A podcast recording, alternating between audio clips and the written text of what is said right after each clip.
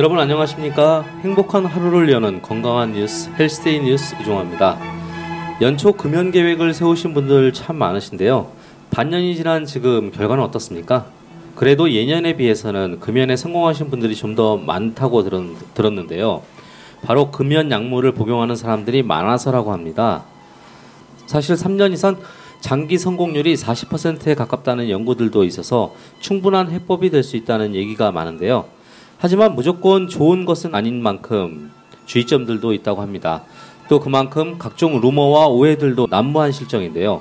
오늘은 그런 의미에서 금연 치료에 대한 궁금증을 다룰 예정입니다. 자, 오늘도 변함없이 고려대학교 안암병원 가정의학과 김양현 교수님과 헬스데이 뉴스 의학 전문 기자 네 분이 함께 하셨습니다. 안녕하세요. 안녕하세요. 저희 중에서도 김진욱 기자와 김정호 기자는 애연가죠?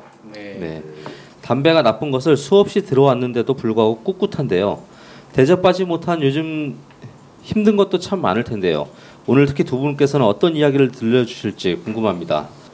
먼저 헬스데이 뉴스 기자들이 준비한 금연 약물 치료에 대한 이슈를 살펴보도록 하겠습니다. 먼저 김진호 기자부터 소개 부탁드리겠습니다. 네, 저는 체내 니코틴 분해 능력에 따른 맞춤형 처방이 효과적인 금연 성공에 도움이 됐다는 연구 결과를 준비했습니다. 올해 초 미국 펜실베니아 대학교 역학대 연구에 따르면 개인별 니코틴 분해 속도의 차이에 따라 금연 패치와 알약을 다르게 처방한 결과 금연 성공률이 높아졌다고 밝혔는데요. 니코틴은 담배 성분 중 가장 중독성이 높은 물질인 만큼 이를 보완할 수 있는 다양한 보조제들을 활용하는 것도 도움이 될 수 있을 것으로 보입니다. 네, 잘 들었습니다. 다음 김정우 기자는 어떤 이슈 준비하셨나요? 네, 저는 담배를 끊는 약물이 자살 충동과 교통사고와는 연관이 없다는 내용을 준비했습니다. 현재 금연 치료제 중 압도적인 1위를 차지하는 것은 모 제약회사의 챔픽스라는 제품인데요. 저기 바레니 바레니클린 성분인데 안전성 문제에 대해서 보건 당국의 경고에 대한 여러 연구들이 그동안 있어 온 바 지난 4일 스웨덴 캐롤린스카 연구소 연구팀과 영국 옥스퍼드 대학 연구팀의 연구 결과 챔픽스 사용이 자살 행동이나 교통사고 위험 증가와 연관이 없는 것으로 나타났습니다. 사실 챔픽스는 FDA 승인을 받은 2006년부터 2011년 중반까지 미국에서만 약 800만 명 정도 챔픽스 처방을 받았는데요. 이전 여러 연구들에 의하면 챔픽스가 위약이나 부프로피온 혹은 단일형 니코틴 대체요법보다 금연에 더 효과적인 것으로 나타나는 반면 자살 사고와 우울증, 교통사고 위험 증가가 연관된 것으로 나타난 바 있습니다. 이 같은 연구들에 의해 챔픽스는 비행조종사, 항공 관제자 그리고 일부 군 관련 직업 종사자 같은 일부 직업에서 사용이 금지 혹은 제한되어 왔었는데요.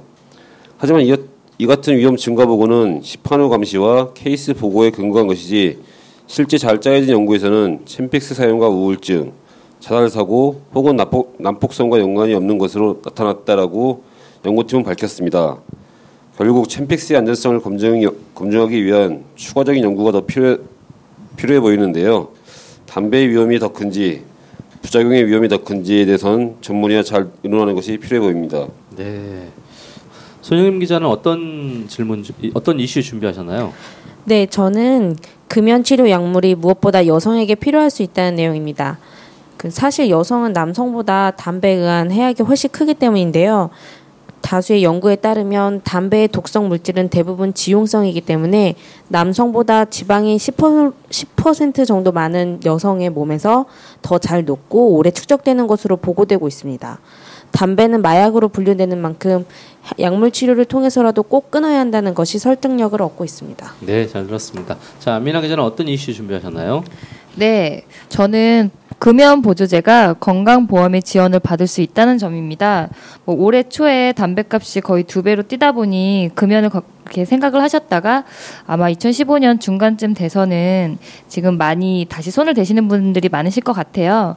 아직도 이 건강보험의 지원을 받을 수 있는 있다는 부분을 모르시는 분들이 계실 텐데 정부에서 올해부터 약값의 절반 가량을 지원하고 있는 만큼 혼자서 금연이 어려우신 분들은 꼭 병원을 찾아서 상담을 받고 금연에 도전할 금연에 성공하시길 바랍니다. 네, 잘 들었습니다. 자, 그럼 김양일 교수님이 생각하시는 금연에 대한 금연 약물에 대한 그 이슈 어떤 게 있을까요? 뭐 사실 그 예전에는 니코틴 대체제를 많이 사용했고 그 다음에는 또 부프로피온이라는 약물이 나왔고 또 최근에 그 뭐 비교적 최근이죠. 그러니까 바레니클린이라는 약이 나왔는데요.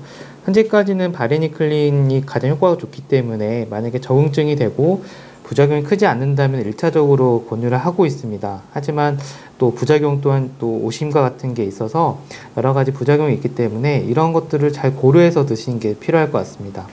네, 잘 들었습니다. 자, 그럼 본격적으로 헬스데이 뉴스 기자들이 정리한 질문들을 들어보도록 하겠습니다. 자, 김진욱 기자 어떤 질문 준비하셨나요? 네, 저는 니코틴을 조절하는 것이 가장 중요하다는 점에서 니코틴 보조요법에 대한 설명을 듣고 싶습니다. 미국 메이오 클리닉 같은 병원에서는 코에다 이렇게 칙 뿌리는 니코틴 스프레이를 처방해 준다고 하던데 우리나라에서는 아직 한 번도 못 봤거든요. 국내에는 이런 걸 구할 수 국내에서 이런 것을 구할 수 없는 건지 가끔 담배가 너무 생각날 때 연기를 얼굴에다 뿜어 달라고 하는 사람이 있던데 그런 경우 니코틴 스프레이가 훨씬 낫지 않나 싶어서요. 니코틴을 효과적으로 조절하는 방법도 궁금합니다. 담배 말고 차를 통해서 먹거나 뭘 좀 덜 해로운 방법은 없을까요? 뭐 사실 아직 그 우리나라에서 니코틴 대체제로 쓸 수 있는 약은 뭐 껌이라든지 또는 이런 사탕과 같은 것밖에 없고 아직 스프레이는 우리나라에 들어와 있지 않은 걸로 알고 있습니다. 근데 그 뭐 여러 가지 방법을 써서 니코틴을 좀 해결하고자 하는데 결국은 니코틴이 부족한 거를 다른 니코틴으로 대체를 하면서 담배를 이제 줄이고자 하는 이제 목적인데요. 근데 이런 니코틴 대체제보다도 이 아까 말씀드렸던 바레니클린이라는 약물이 훨씬 더 효과가 좋기 때문에 뭐 꼭 담배를 끊어야 되겠다라고 생각이 드시면 이런 니코틴을 지속적으로 좀 유지하는 것도 좋겠지만 그것보다는 약을 사용을 하는 게 훨씬 더 효과적일 것 같고요.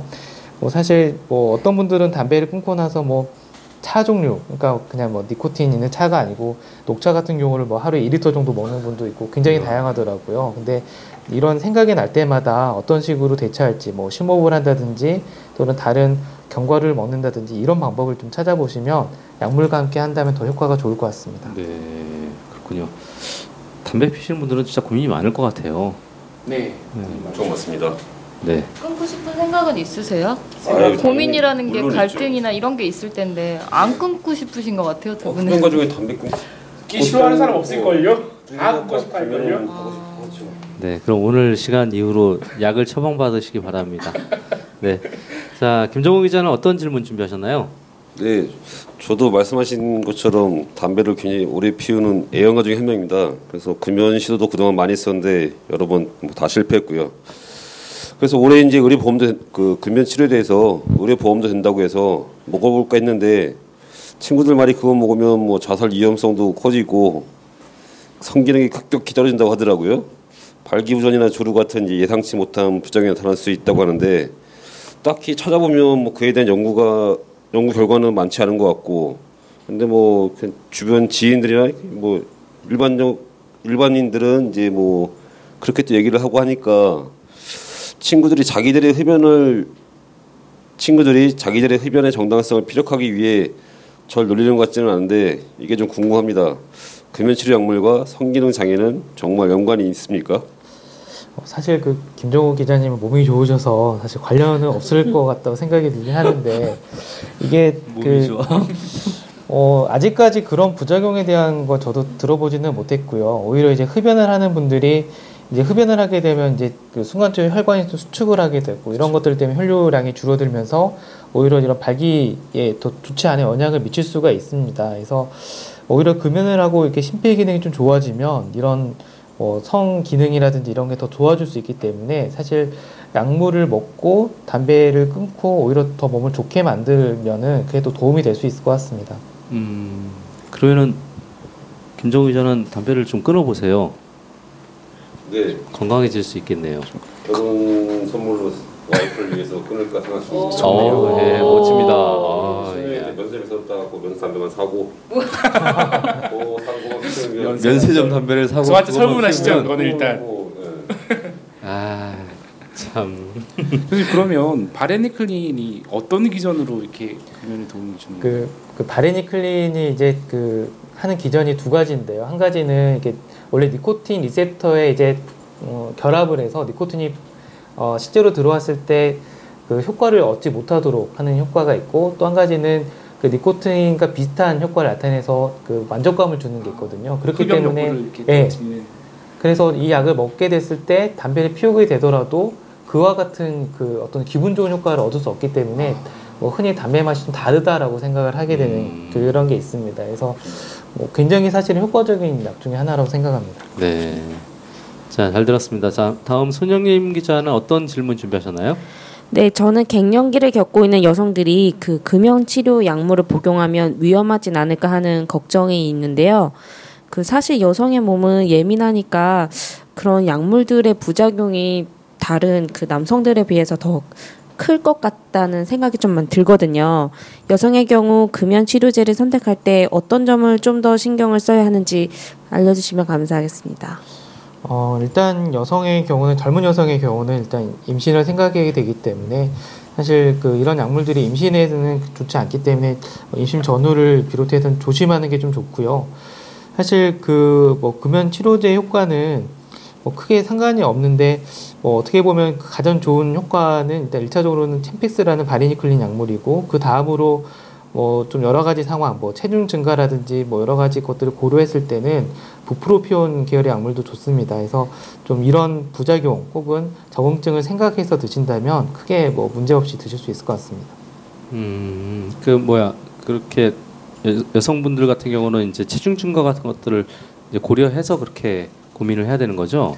그 보통 그 금연을 하게 되면 남자분들은 한 4에서 5kg, 여자분들은 3에서 4kg 정도 체중이 좀 증가한다라고 돼 있긴 한데 그 어떤 여성분들은 그 담배 끊고 나서 오히려 체중 증가 때문에 다시 태우시는 분들도 있더라고요. 아. 근데 그 또 어떤 연구를 보면 그 장기적으로 그 헤비 그러니까 굉장히 많은 그 담배를 태우시는 분들이 오히려 더 체중이 더 많더라라고 하는 연구가 있기 때문에 네. 사실 금연 이후에 일시적으로 나타나는 체중 증가는 먹는 생활 습관을 바꾸면 바로 좋아질 수 있거든요. 네네. 그래서 뭐 우선적으로는 금연을 해보시는 게 더 좋을 것 같습니다. 아, 예, 알겠습니다. 그러면 지금 안민아 기자는 어떤 질문 준비하셨나요? 네, 저는 우울증과 같은 정신과 질환이 있는 경우에는 약물에 대한 부작용이 더 클 수 있다라고 해서요. 특히 여성의 경우가 대부분이 우울증이 조금씩은 있거든요. 네. 우울증 환자들이 이렇게 복용 방법을 좀 알려주시면 좋을 것 같아요. 음, 앞서 뭐 말씀드린 것처럼 뭐 체중 증가가 좀 두렵다든지 특히 이제 우울증이 있는 여성분들, 뭐 불안이 있다든지 이런 분들은 바레니클린보다는 부프로피온으로 된 약제가 좀 더 도움이 될 수 있습니다. 그래서 부프로피온이라는 약물은 이제 처음으로 이런 금연에 있어서 치료 허가를 받은 약물이고 또 예전부터 이런 불안이나 우울 증상에 또 쓰였던 약물이기 때문에 사실은 또 약가도 좀 저렴한 걸로 알고 있습니다. 그래서 혹시 우울증이 좀 있고 좀 이런 금연을 해야 되겠다라고 생각이 드시면은 일단 뭐 프로피온 계열의 약물을 사용해 보시는 게 좋을 것 같습니다. 음, 네, 그렇군요. 네. 네, 알겠습니다.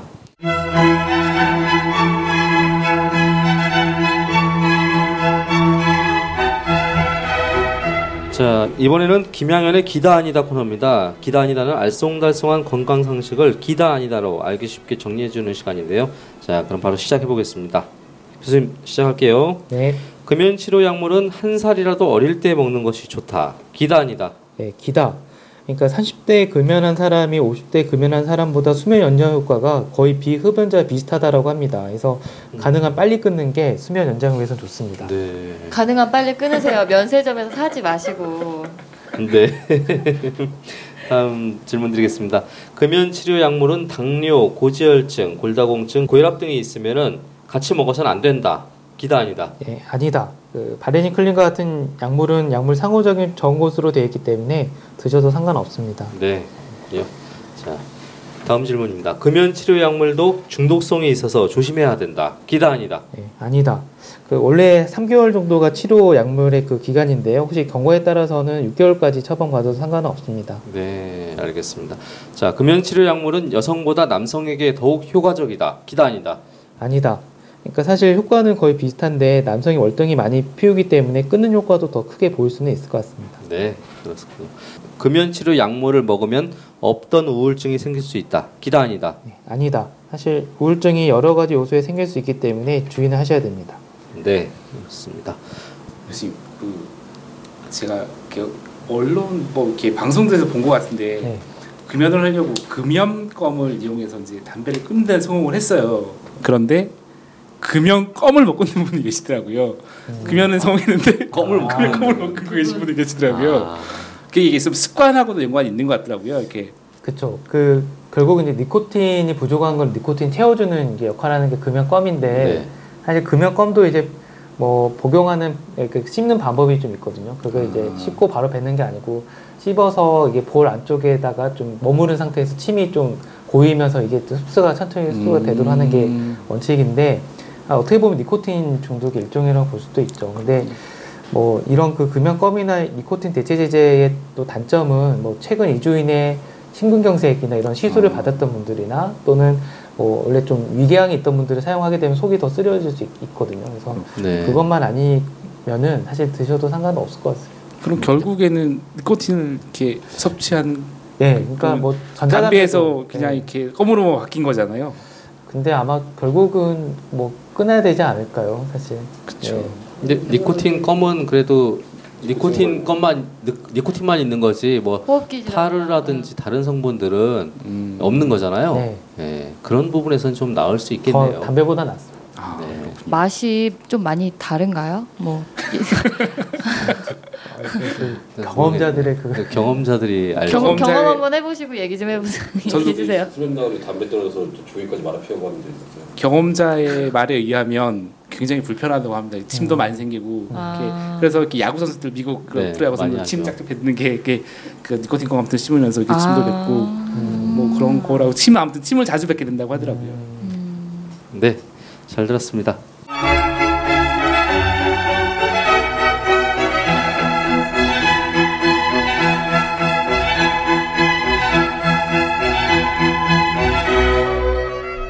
자, 이번 시간은 마지막으로 청취자들의 상담을 소개해드리는 시간입니다. 헬스데이 뉴스 상담 게시판에 올라온 내용을 소개해드리고 답변 들어보도록 하겠습니다. 자, 김진욱 기자 먼저 상담 준비해주세요. 네, 제가 준비한 상담은 정말 효과 좋은 금연 약물을 소개해 달라는 남성의 사연입니다. 직접 들어보시죠. 안녕하세요. 저는 우이동에 사는 민우 아빠입니다. 나이는 36인데요. 다섯 번 넘게 실패한 금연을 다시 해보고자 하는데 의료보험도 된다고 하니 약물 치료를 받아볼까 합니다. 보니까 심팩스랑 니코피온이 7대3 정도로 꽉 잡고 있다고 하는데요. 자료를 검색해보니 애니스틱이나 라스트 스틱, 니엠 파이프 같은 것도 좋다고도 하더라고요. 정말 좋은 것이 무엇인지 사람마다 다르다면 기준이 무엇인지 소개해 주시길 바랍니다.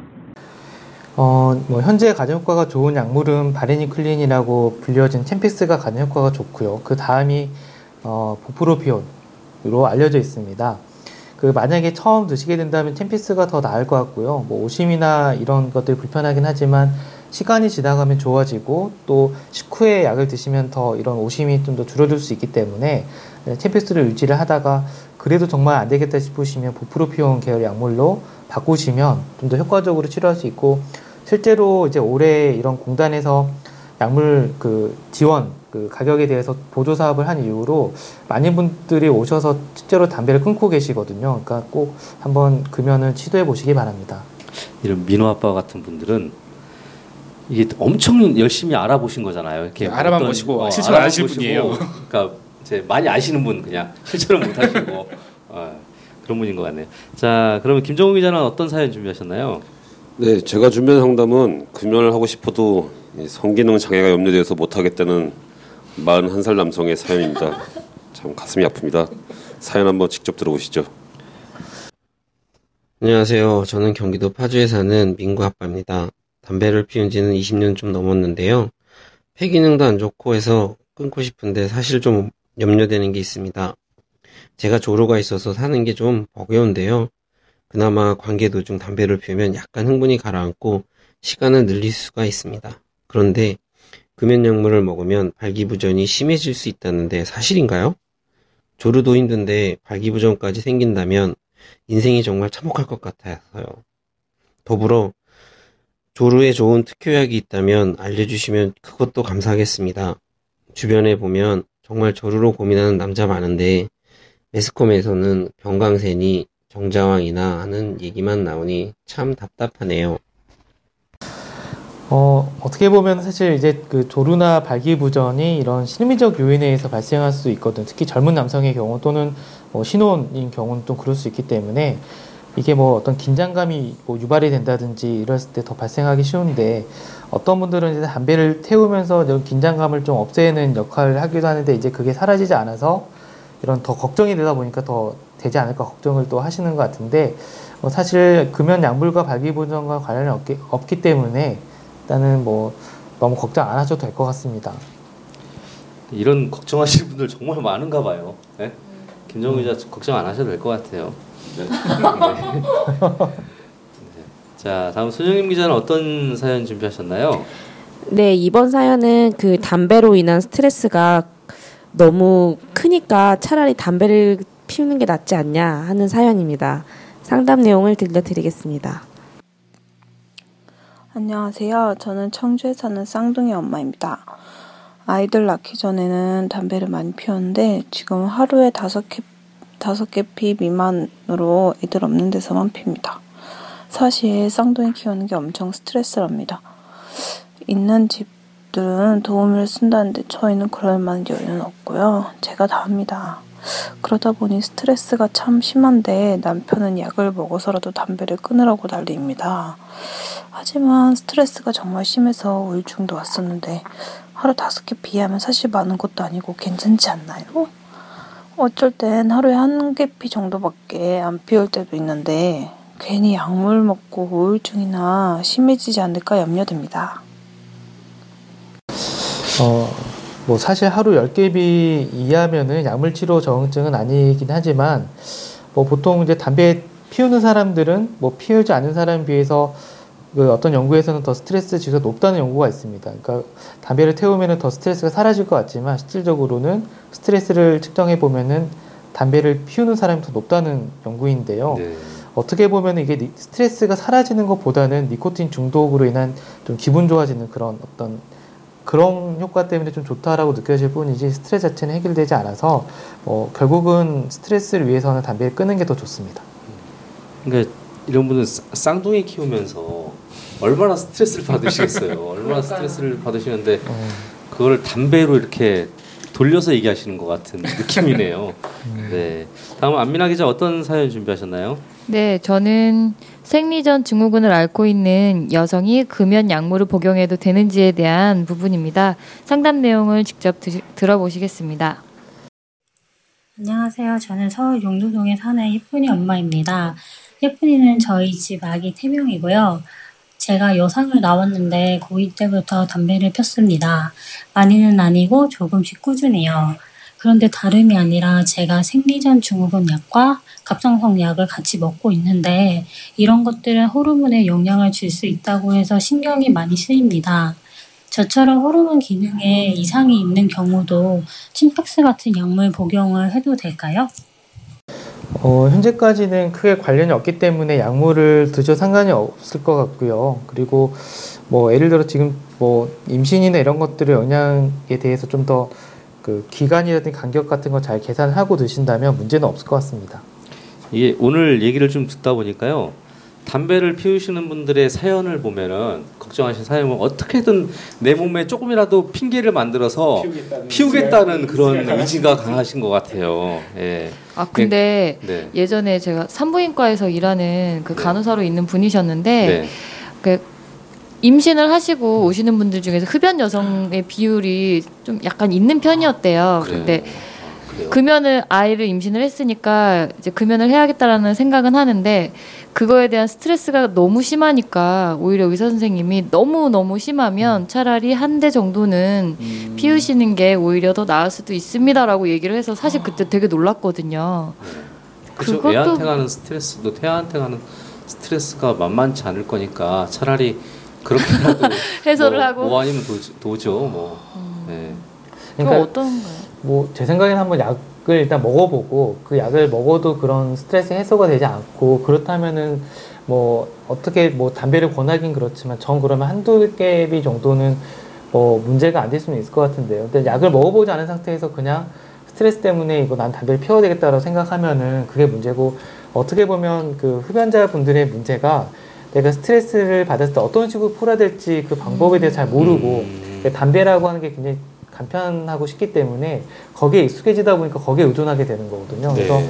사실은 이- 이번에 담배 치료할 때 저희가 이제 상담 같은 것도 수가를 받고 또 환자분들께 제공해드리는 이유가 담배는 단순하게 약물 치료도 효과가 있지만 또 이런 상담을 통해서 얻게 되는 금연 효과가 상당하기 때문에 이런 것들을 의사 선생님이 상담해달라고 해서 수가가 만들어진 거거든요. 네. 그래서 그런 것들에 대해서 꼭 같이 그 상의하고 드신다면 뭐 크게 문제는 없을 것 같습니다. 네. 교수님 아까 답변 들어보니까 그 약물 처방이 아무나 다 받을 수 있는 건 아닌가 봐요.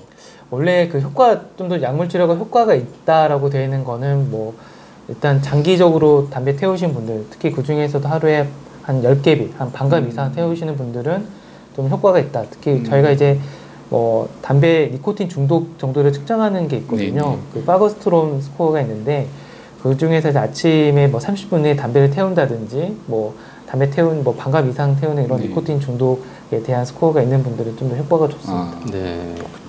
뭐 어쨌든 이번 네. 그 임산부가 이런 금연 약을 먹어도 되는 건가요? 임산부 저희가 사실은 그, 그 약물 중에서 그나마 뭐 부프로피온 계열의 약물을 사용을 할 수는 있을 것 같은데요. 근데 그래도 공고는 하지는 않거든요. 대부분 약물은. 그러니까 오히려 이제 그 뭐 특히 이제 태아 형성기라고 할 수 있는 뭐 10주 이내에는 좀 약물 피하는 게 좋고 뭐 사실은 완전히 끊는 게 좋습니다. 네.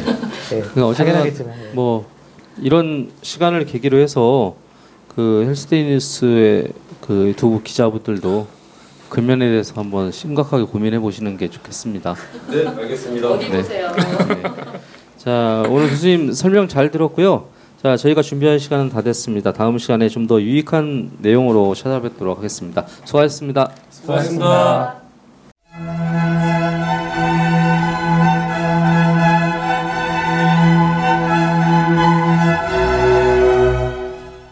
사실 금연은 개인의 의지가 아닌 중독 물질에 대한 치료라고 생각을 해야 됩니다. 니코틴은 세계 보건기구에서 마약 물질로 분류하고 미국 정신과 협회에서는 흡연을 질병으로 분류, 약물과 상담으로 치료하고 있습니다. 실제로 우리나라에서도 암으로 1년에 사망하는 환자가 통틀었을 때 3만 명인데 반해 담배로 인한 사망률은 6만 명이라고 합니다. 따라서 병의 영역을 보고 치료해야 할 텐데요. 메스꺼움과 불면증 같은 부작용 위험이 있어 남용해서는 안 되겠지만 수차례 금연에 실패했다면 병원을 찾아서 전문적인 약물 치료를 받는 것이 필요하다고 생각됩니다. 감사합니다.